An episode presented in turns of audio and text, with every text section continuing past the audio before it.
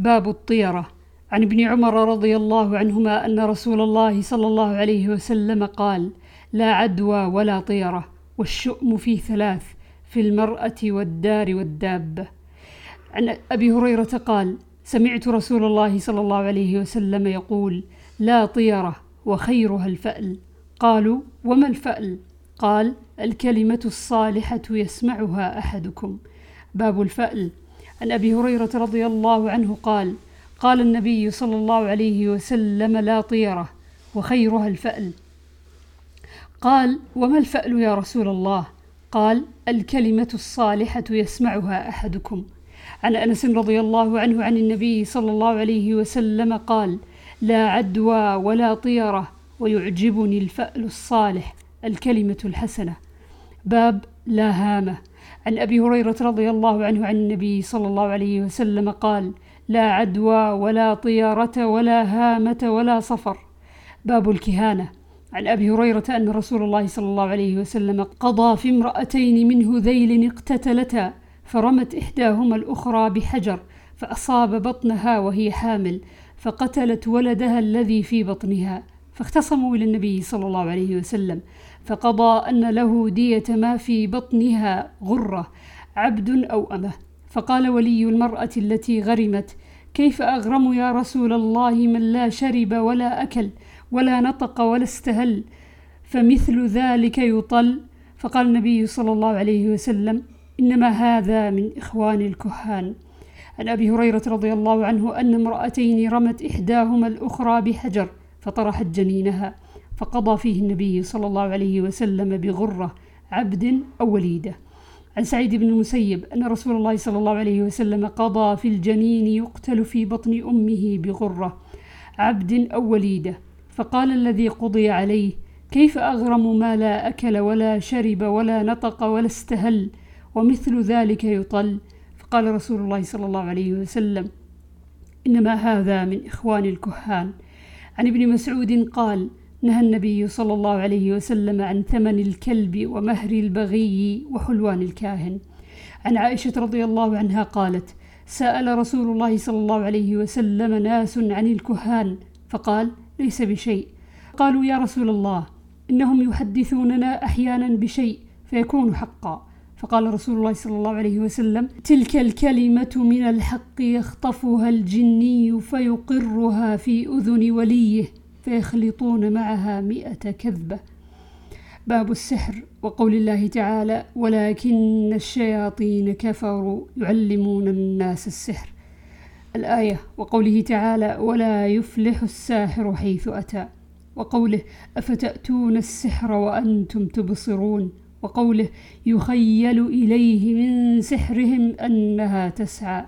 وقوله: ومن شر النفاثات في العقد، والنفاثات السواحر، تسحرون، تعمون.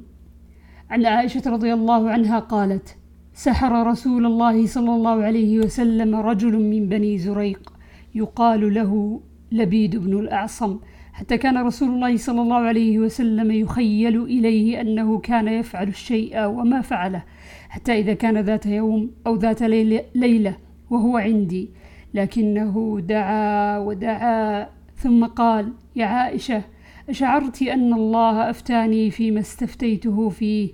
أتاني رجلان، فقعد أحدهما عند رأسي والآخر عند رجلي، فقال أحدهما لصاحبه: ما وجع الرجل؟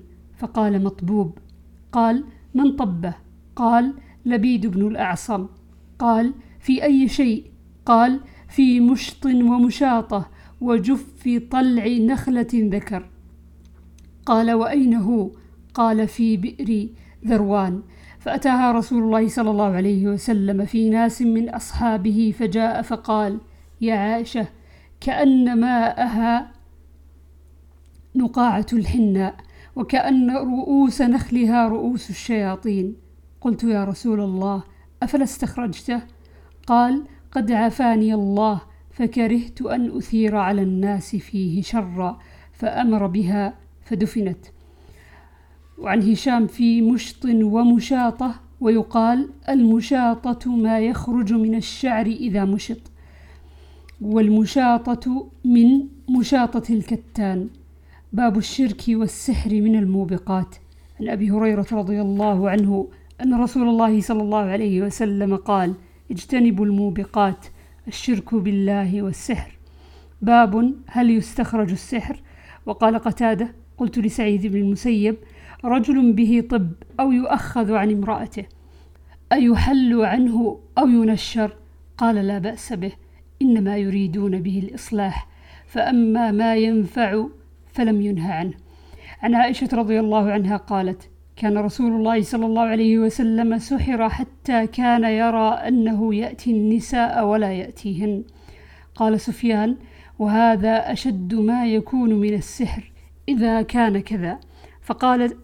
فقال: يا عائشة، علمت أن الله قد أفتاني فيما استفتيته فيه. أتاني رجلان فقعد أحدهما عند رأسي والآخر عند رجلي، فقال الذي عند رأسي للآخر: ما بال الرجل؟ قال: مطبوب. قال: ومن طبه؟ قال: لبيد بن الأعصم، رجل من بني زريق، حليف اليهود، كان منافقا. قال: وفيما؟ قال: في مشط ومشاطة. قال: وأين؟ قال: في جف طلعة ذكر تحت رعوفة في بئر ذروان. قالت: فأتى النبي صلى الله عليه وسلم البئر حتى استخرجه، فقال: هذه البئر التي أريتها، وكأن ماءها نقاعة الحناء، وكأن نخلها رؤوس الشياطين. قال: فاستخرج. قالت: فقلت: أفلا يعني أي تنشرت؟ فقال: أما والله فقد شفاني، وأكره أن أثير على أحد من الناس شرا.